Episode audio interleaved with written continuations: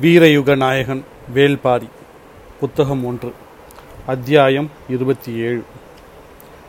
எட்டு முதல் பதினைந்து வயதுடைய பரம்பின் ஆண் மக்கள் அனைவரும் காடறிய புறப்படுகின்றனர். மூன்று முதல் நான்கு ஆண்டுகள் வரை நீடிக்கும் பயணம் அது. பயணத்தில் வழிகாட்டி அழைத்து செல்பவனே தேக்கன். தேக்கன் என்பது பெயரன்று. காடறிந்த ஆசானை அழைக்கும் பட்டன். அவனை நம்பியே பிள்ளைகள் அனுப்பப்படுகின்றனர். சாமப்பூ ஐந்து ஆண்டுகளுக்கு ஒரு முறை பூப்பது. ஒவ்வொரு முறை அது பூக்கும் போதும் எட்டு வயதை கடந்த அனைத்து ஆண் பிள்ளைகளும் பிள்ளைகளையும் அழைத்து கொண்டு காட்டுக்குள் நுழைவான் தேக்கன். பயிற்சி முடிந்து திரும்பிய பின் அடுத்த முறை சாமப்பூ பூக்கும் வரை தேக்கன் ஊரில் இருப்பான். மறுமுறை பூ பூத்த பின் மீண்டும் புறப்படுவான். பரம்பின் ஒவ்வொரு ஆணும் காடு அறிய எல்லா விதமான அறிவுகளையும் பெற்று காட்டின் சவால்களை எதிர்கொள்ளும் ஆற்றல் உடையவனாக மாறுவதுதான் காடு அறிதல் பயணம். வெறுங்கையுடன் உள்ளே நுழையும் சிறுவர்கள் அடர் காட்டுக்குள் தன்னந்தனியாக முழு வாழ்வையும் வாழ கற்றுக்கொள்கின்றனர். இந்த பயிற்சி எண்ணற்ற ஆபத்துகளை உடையது. சிறுவர்கள் சிலர் இதில் இறக்கின்றனர். சிலருக்கு கை கால்கள் சிதைகின்றன. சிலர் காட்டுக்குள் தொலைந்து விடுகின்றனர். ஆண்டுகள் பல கழிந்த பின்னர் அதில் சிலர் வீடு திரும்பியுள்ளனர். காடு அறிய அழைத்துச் செல்லும் செல்லப்படும் சிறுவர்கள் கடும் சவால்களை தொடர்ந்து எதிர்கொள்ள நேரும். இயற்கை ஒவ்வொரு கணமும் சவால்களை உருவாக்கியபடியேதான் இருக்கும். ஆனால் அவை எல்லாம் தேக்கனின் கணக்குக்குள் வராது. ஒவ்வொரு நாளும் தேக்கன் உருவாக்கும் சவால்கள் தனி. அவற்றை மாணவர்கள் எதிர்கொண்டு மீண்டேற வேண்டும். பல தலைமுறைகளுக்கு முன் அன்றைய தேக்கன் அழைத்து சென்ற குழுவில் சூழிவேலும் இடம்பெற்றிருந்தான் என்பென்று கதையை துவக்கினான் பாரி. அவன் சொல்லும் கதையை மிகவும் கவனத்தோடு கேட்டார் கபிலர். அது கார்காலம் மழை விடாது கொட்டி தீர்த்தது. தேக்கனும் மாணவர்களும் சிறு குகை ஒன்றில் ஒண்டியபடி இருந்தனர். நாள் முழுவதும் மழை நின்றபாடில்லை. மாணவர்களுக்கு கடும் பசி. ஆனால் தேக்கன் உணவுக்கான உத்தரவை கொடுக்கவில்லை. அவர் உத்தரவு கொடுத்த பின்தான் நெருப்பை மூட்டி கைவசம் இருக்கும் கிழங்குகளை சுட்டு சாப்பிட வேண்டும். மழையை வெறித்து பார்த்து கொண்டே இருந்தான் தேக்கன். பொறுத்து பார்த்த மாணவர்கள் ஒரு கட்டத்தில் பொறுமை இழந்து வாய்விட்டு கேட்டனர். சரி சுட்டு சாப்பிடுங்கள் என்றான் தேக்கன்.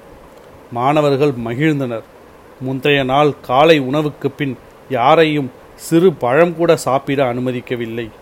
இப்போது அனுமதி கொடுத்தவுடன் வேலைகளை வேகமாக தொடங்கினர். குகைக்குள் இருந்த இடுக்கில் இரண்டு கட்டைகள் கிடந்தன. அவற்றை பயன்படுத்தி கிழங்கை சுட்டுவிடலாம் என்று முடிவு செய்தனர். குகைக்கு வெளியே மழை கொட்டியது. கைவசம் இருக்கும் தீக்கல்லை வைத்து மாணவன் ஒருவன் தீமூட்ட முனைந்தபோது தேக்கன் குகையை விட்டு வெளியேறினான். மழையில் நனைந்தபடி தேக்கன் வெளியேறியதன் காரணத்தை அறியாமல் மாணவர்கள் விழித்தனர். அவர் நனைந்தபடி வெளியில் நின்று கொண்டிருக்கிறார். நாம் சாப்பிடப் போவது அவருக்கு பிடிக்கவில்லையா? அவரிடம் கேட்டுத்தானே நாம் அனல் மூட்ட முயல்கிறோம் என்று புளியம் புலம்பியபடி இருந்தனர். பசி அதிகமாகிக் கொண்டே இருந்தது. சாப்பிட்ட பின் என்னவென்று கேட்டுக்கொள்வோம் என்று நினைத்த ஒருவன் அனல் மூட்ட முயன்றான். அப்போது சூழிவேல் அவனை தடுத்தான். மாணவர்களில் மிக திறன் வாய்ந்தவன் என தேக்கன் கருதுவது சூழிவேலைத்தான் அவரிடமே காரணம் கேட்போம் என்றான் சூழிவேல் சரி என்றார்கள் மாணவர்கள். நாங்கள் நெருப்பு மூட்டும் போது நீங்கள் ஏன் வெளியில் சென்றீர்கள் என சத்தமாக கேட்டான் சூழிவேல் உங்களை எப்போது சாப்பிட சொல்ல வேண்டும் என எனக்கு தெரியாதா? பசி தாங்காமல் தான் கேட்டோம். அப்படியென்றால் சுட்டு சாப்பிடுங்கள். நீங்கள் ஏன் வெளியில் போய் மழையில் நிற்கிறீர்கள்? இரண்டு ஆண்டுகள் முடியப் போகின்றன. இன்னும் உங்களால் இதை கண்டறிய முடியவில்லையா? மாணவர்கள் எல்லோருக்கும் அப்போதுதான் இதில் ஏதோ சிக்கல் இருப்பது புரிந்தது. என்னவாக இருக்கும் என சிந்தித்தார்கள். ஒன்றும் புரிபடவில்லை. சிறிது நேரத்திற்கு பின் சூழிவேல்தான் கண்டறிந்தான். தாங்கள் தீமூட்ட முயன்ற கட்டை தில்லை மரத்தினுடையது. தில்லை மர கட்டையின் புகை கண்ணீர் பட்டால் பார்வையை இழக்க நேர் நேரிடும். அதனால்தான் தேக்கன் உடனடியாக வெளியேறி இருக்கிறார் என்றான் சூழிவேல் மாணவர்கள் அதிர்ச்சி அடைந்தனர். தேக்கனிடம் மன்னிப்பு கோரினர். பசி கண்ணை மறைக்கலாம். ஆனால் கண்ணை கெடுத்துவிடக்கூடாது என்றான் தேக்கன். பொறுத்திருந்தனர். சிறிது நேரத்தில் மழை நின்றது. குகை விட்டு மாணவர்கள் வெளிவந்தனர்.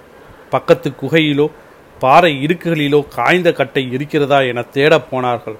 ஆனால் தேக்கன் வேண்டாம் என்று சொல்லிவிட்டான். இப்போது இதற்கான காரணம் தெரியாமல் விழித்தார்கள். குகைக்கு வெளியில் வைத்து தில்லை மரக்கட்டையை கொண்டே தீ மூட்டுங்கள். புகை கண்ணீர் படாமல் கிழங்கை சுட்டெடுங்கள். இதுவும் தேவைப்படும் ஒரு பயிற்சிதான் என்றார். இருந்த பசி எங்கு போனது என்றே தெரியவில்லை. யாரும் தீ மூட்ட ஆயத்தமாகவில்லை. எல்லோரும் அப்படியே நின்று கொண்டிருந்தனர். சூழிவேலை அழைத்தார் தேக்கன். ஒருவேளை யார் கண்ணா கண்ணையாவது புகை தாக்கிவிட்டால் உடனடியாக செய்ய வேண்டிய மாற்று என்ன என்பதை அவனிடம் சொன்னார். அதன் பிறகு மாணவர்கள் துணிந்து தீமூட்டத் தொடங்கினர். நன்றாக முகம் விலக்கி அனற்கல்லை உரசி பற்ற வைத்தான் ஒருவன். தில்லை மரக்கட்டையில் தீப்பிடித்தது புகை தாக்கிவிடக் கூடாது என்ற மிகுந்த எச்சரிக்கையோடு கிழங்கை சுட்டனர். புகை வாசலில் உட்கார்ந்தபடி மாணவர்கள் கிழங்கு சுடுவதை கூர்ந்து பார்த்து கொண்டிருந்தான் தேக்கன். புகை மேல் நோக்கி எழுந்தபடியே இருந்தது. சிலர் கிழங்கை கருக விட்டனர். சிலர் கிழங்கை நெருப்பின் அருகே கொண்டு போகவே பெரும்பாடுபட்டனர். அணைவதற்கும் அகழ்வதற்குமான தொலைவை யாராலும் மதிப்பிட முடியவில்லை. புகையை கண்டு அஞ்சியவர்கள் கூடுதலாக விலகினர். மற்றவர்கள் விலக வேண்டிய அளவை எழும் புகை முடிவு செய்தது. அனைத்தையும் கூர்ந்து கவனித்துக் கொண்டிருந்த தேக்கன் மனதில் இவர்கள் யாருடைய கண்ணிலாவது புகை பட்டுவிட்டால் சூழிவேல் உடனடியாக செய்ய வேண்டிய மாற்றை செய்கிறானா என்று பார்த்துவிடலாம்.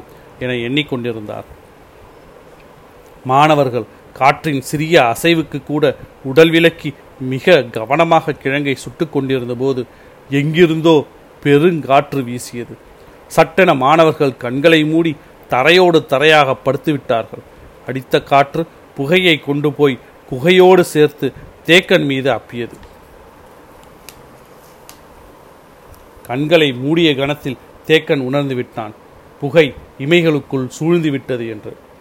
சூழிவேல் உடனேயாக என்னை தூக்கி செல் என்றான்.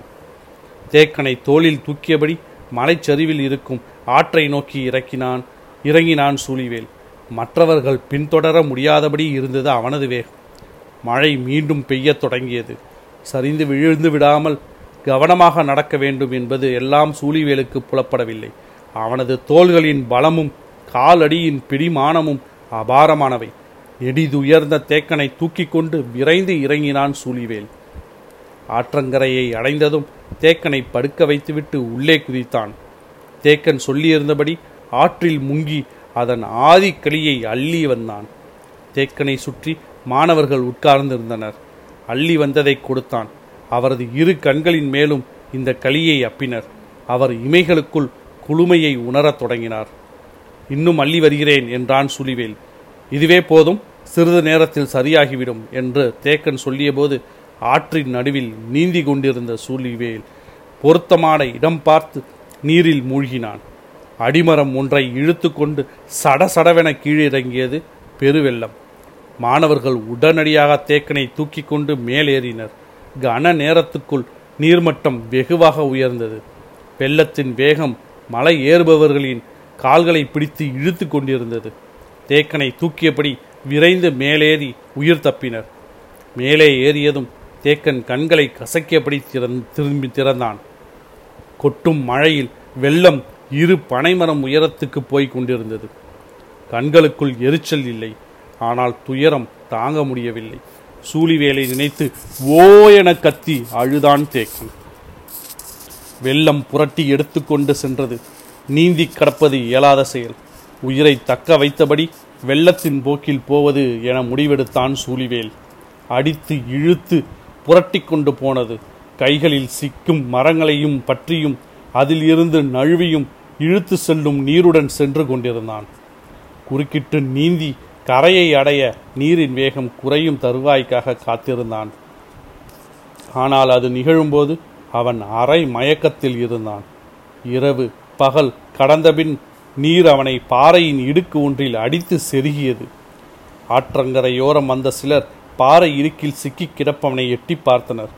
உயிர் இருக்கிறதா என்பது அறிய முடியவில்லை. கூட்டத்தில் இருந்த பெரியவர் இடுக்குக்குள் நுழைந்து அவனை பார்த்தார். வலது கால் உள்ளே செருகி கிடந்தது. இடது கால் எழும்பு ஒடிந்து கிடந்தது. ஒரு கை திரும்பி விட்டது மேலெல்லாம் பாறைகளில் அடிபட்டு செதில் செதிலாக பிளந்து கிடந்தது. இவனை வெளியில் தூக்கி உயிரை காப்பாற்றினாலும் இவன் வாழ தகுதியற்றவனாகத்தான் கிடப்பான் என்றார் அந்த பெரியவர். கூட்டத்தினர் பெரியவர் சொல் கேட்டு விலகினர். உள்ளிருந்த தூதுவைக்கு அவ்வாறு விட்டு செல்ல மனமில்லை. பெரியவரோடு வாதிட்டாள். ஆனால் அவளது நிலைமை நிலைமை படு மோசமாக இருந்தாலும் பாறையின் இடுக்கை விட்டு வெளியில் எடுக்க முடியாதபடி அவன் உடல் செருகி கிடந்ததாலும் மற்றவர்கள் அதற்கு ஒப்புக்கொள்ளவில்லை. கூட்டம் நகரத் தொடங்கியது. இறுதியாக தூதுவை சொன்னாள் பாறை இடுக்கில் கிடப்பவனை எடுத்து வெளியில் போட்டுவிட்டாவது போவோம். திறன் இருந்தால் பிழைக்கட்டும் என்றாள். சரி என்று ஒப்புக்கொண்டு பெரும் முயற்சி செய்து அவனை வெளியில் எடுத்து கரை மீது கிடத்தினர். நீர் நிறைய குடித்திருந்ததால் வயிறு ஊதி போயிருந்தது. வெட்டுப்பட்ட எந்த பிளவின் வழியையும் குருதி கசியவில்லை. வெளிரித்தான் கிடந்தது. இன்று இரவு தாங்க மாட்டான் என சொல்லிவிட்டு நடந்தனர். நடந்தார் பெரியவர். மற்றவர்களும் உடன் நடந்தனர். காற்று இரவெல்லாம் உடலை உலர்த்தி கொண்டே இருந்தது. அடர் வனத்தில் சில் வண்டுகளின் இம் என்ற ஓசை செவிக்குள் துளையிட்டு நுழைந்தது. கானகத்தின் பல்வேறு ஓசைகளும் நினைவின் ஆழத்தை தொட்டு திரும்பின. கண்ணுக்கு தெரியாத சிறு பூச்சி ஒன்று வெட்டுப்பட்ட பிளவின் நடுவில் உட்கார்ந்து ஊசி கொடுக்கால் கொத்தி வெளியில் எடுத்தபோது அவனது உடல் வலியை நினைவு கொள்ள செய்தது தொடங்கியது. பொழுது புலர்ந்தது. சூழிவேல் மெல்ல கண்விழித்தான். தனக்கு உயிர் இருக்கிறது என்பதை உணர்ந்தான். கை கால்களை அசைக்க முடியவில்லை. அங்கேயே கிடந்தான். தன்னை இழுத்து வெளியில் போட்டவர்களுக்கு போட்டவர்கள் பேசிய பேச்சு அரை குறையாக நினைவில் இருந்தது. தனக்கு என்னவெல்லாம் ஆகியிருக்கிறது என அந்த பெரியவர் சொன்னதை வைத்து தனது உடலை மதிப்பிட்டான். அது தேக்கனின் குரல் என அவனுக்கு தோன்றியது. இந்த நிலையில் தேக்கன் இதைதான் செய்திருப்பார். மற்றவற்றையெல்லாம் நீதான் சரி செய்ய வேண்டும். இதுதான் பயிற்சி என்பார். தேக்கனின் குரல் எப்போதும் சவால்களையே உருவாக்கும். எனவே சவால்கள் உருவாகும் போதெல்லாம் தேக்கனின் நினைவு வருகிறது. அதில் மாறுபட்டு ஒலித்தது ஒரு பெண்ணின் குரல். அந்த குரலில் இருந்த நம்பிக்கை இப்போது மனதுக்கு மிகவும் தேவையாக இருந்தது. தனக்காக வாதிட்ட அந்த குரலை மெய்ப்பிக்க வேண்டும் என தோன்றியது. கதிரவன் மேலே ஏறி வந்தான். படுத்து கிடந்த சூழி வேளால் உட்கார மட்டுமே முடிந்தது. இரண்டு நாள்களாக எந்த உணவும் உண்ணாததால் கைகால்கள் உயிரற்று இருந்தன. எதையாவது சாப்பிட வேண்டும் என தோன்றியது. வலது கால் வலி மரத்து கிடந்தது. அதையெல்லாம் அவன் பொருட்படுத்தவில்லை. சுற்றும் முற்றும் பார்த்தான். அடர் காட்டின் நடுவே சீறி பாயும் ஆறு ஆற்றின் போக்கை பார்த்து கொண்டே இருந்தான். சட்டென நினைவுக்கு வந்தது. இடுப்பில் கை வைத்தான். இறுதி கட் இறுகி கட்டப்பட்ட நார் கயிறு இருந்தது. நார் கயிற்றில் போடப்பட்ட முடிச்சை அவிழ்த்தான். உள்ளே கொல்லிக்காட்டு விதை ஒன்று இருந்தது. பயிற்சியின் போது அகாலத்தில் அகப்பட்டு கொண்டால் பயன்படுத்த சொல்லி தேக்கன் கொடுத்த கொல்லிக்காட்டு விதை. விதையை விரல்களால் திருகி உடைத்தான். அதில் சிறு பகுதியை கையோரமாக மண்ணில் தூவிவிட்டு மீதியை முடிச்சிட்டான். படபடத்து வந்து இறங்கின இரண்டு பறவைகள். அவை விதையின் வாசனையை நுகர்ந்தபடி அருகில் வந்தன. சூழிவேல் அவற்றை பிடிக்காமல் பார்த்து கொண்டே இருந்தான். சற்று நேரத்தில் பெருங்காடை ஒன்று இறங்கிய வேகத்தில் அந்த பறவைகள் இரண்டும் விலகி கொண்டன. கொல்லிக்காட்டு விதையை தனியொரு காடை கொத்தி தின்றது. அது தின்று முடிக்கும்போது சூழிவேல் கையை அருகில் கொண்டு போனான். கையோடு அது சாய்ந்து படுத்தது. இரவெல்லாம் மனம் பொறுக்காமல் தூக்கம் தொலைத்து கிடந்த தூதுவை காலையிலேயே தன் தோழியை அழைத்து கொண்டு சூழிவேல் இருக்கும் இடத்துக்கு வந்துவிட்டாள். அவள் வரும்போது அவன் எழுந்து உட்கார்ந்திருந்தான். மரணத்தை நோக்கி விட்டு சென்ற ஒருவன் அதற்கு எதிர் திசையில் எழுந்து அமர்ந்திருப்பதைப் போல இருந்தது. பெரும் வியப்போடு அவள் பார்த்து கொண்டிருந்தாள். அப்போதுதான் எங்கிருந்தோ வந்த பறவை ஒன்று அவன் கைகளில் வந்து படுத்து கொண்டது. தான் கண்ணால் பார்ப்பதை அவளால் நம்ப முடியவில்லை. என்ன நடக்கிறது என தோழிக்கும் புரியவில்லை. கையில் சிற்கிய பறவையை சுட்டு தின்ன ஆரம் ஆயத்தமானான். இறகுகளை வேக வேகமாக பீத்தெடுத்தான் அப்படியே கடித்து தின்னப் போகிறான் என பார்த்து கொண்டிருந்த பெண்கள் இருவரும் எண்ணினர்.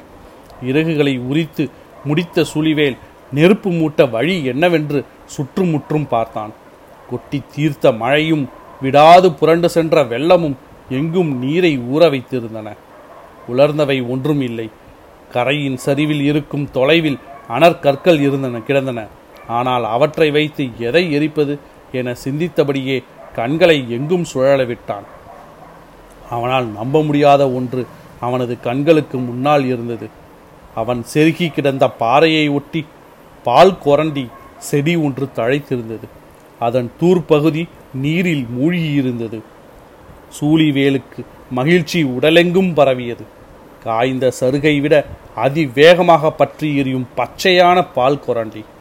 அது வியப்புக்குரிய செடி. செடிகள் எல்லாம் வியக்கத்தக் வியக்கத்தக்கவைதான். நமக்குத்தான் அதை கண்டுணரத் தெரிய வேண்டும். கால்களை மெல்ல அசைத்தபடி கரையின் மேலிருந்து கீழ்நோக்கிச் சரிந்தான் சூழிவேல். கரையை தாண்ட மேல் நோக்கி ஏறுவதாக இருந்தால் முடியாமல் போயிருக்கும். ஆற்றின் ஓரமாக கீழே இருந்ததால் எளிதாகிவிட்டது. உடலை இழுத்தபடி கீழே வந்து சேர்ந்தான். ஏன் ஆற்றை நோக்கி செல்கிறான்?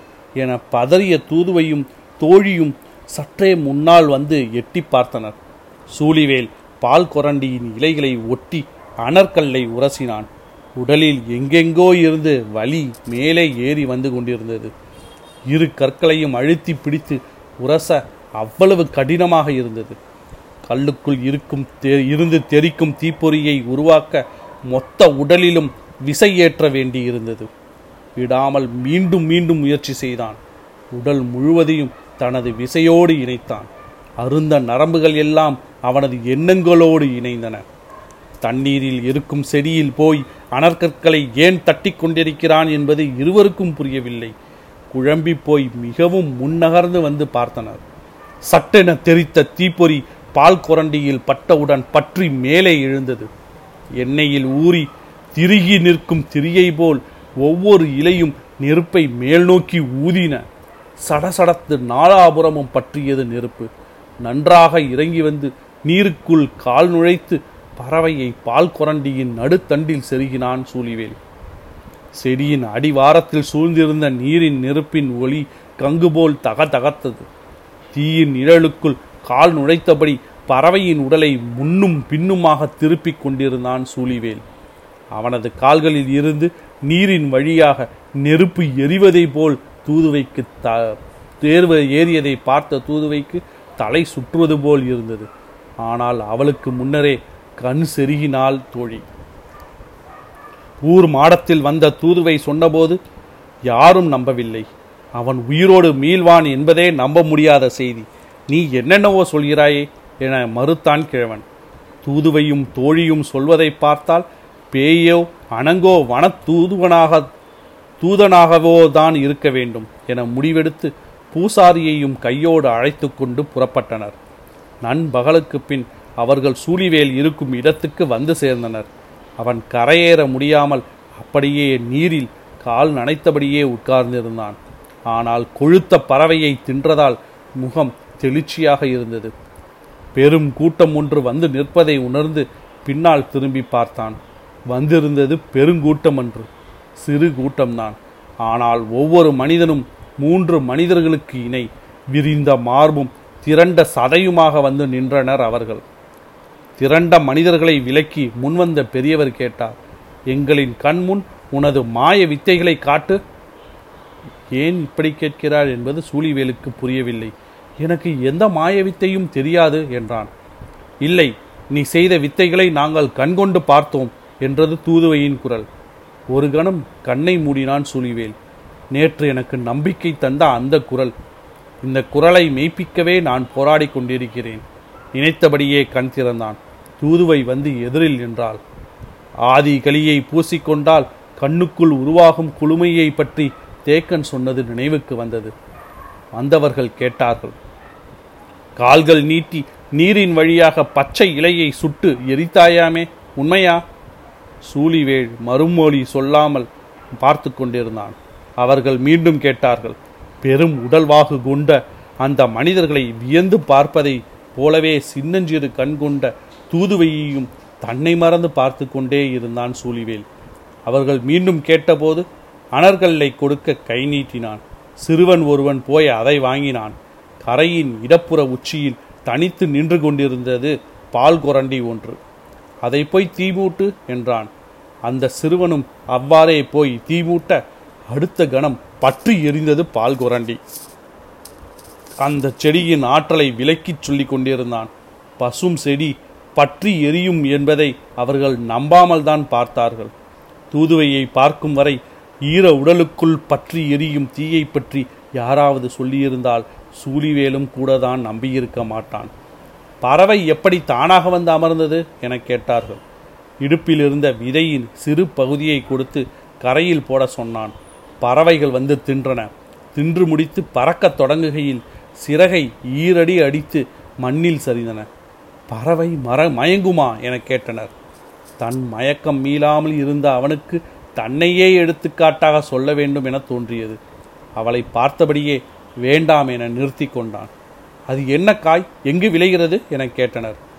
வெளியே செல்லக்கூடாது என்பது எங்கள் குல நாகினியின் வாக்கு என்றான்.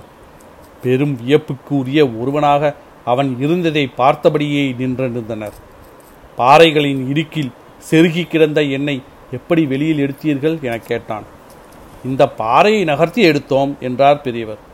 ஒரு கணம் திரும்பி அந்த பாறையை பார்த்தான். இரண்டு ஆள் உயரம் கொண்ட இரண்டு பாறை பெரும் பாறைகள் ஒன்றுடன் ஒன்று உரசியபடி நின்று கொண்டிருந்தன. இவ்வளவு பெரும் பாறையை நகர்த்தினீர்களா? எப்படி முடிந்தது? யார் நீங்கள்? வந்தவர்கள் சொன்னார்கள் நாங்கள் திரையர்கள்.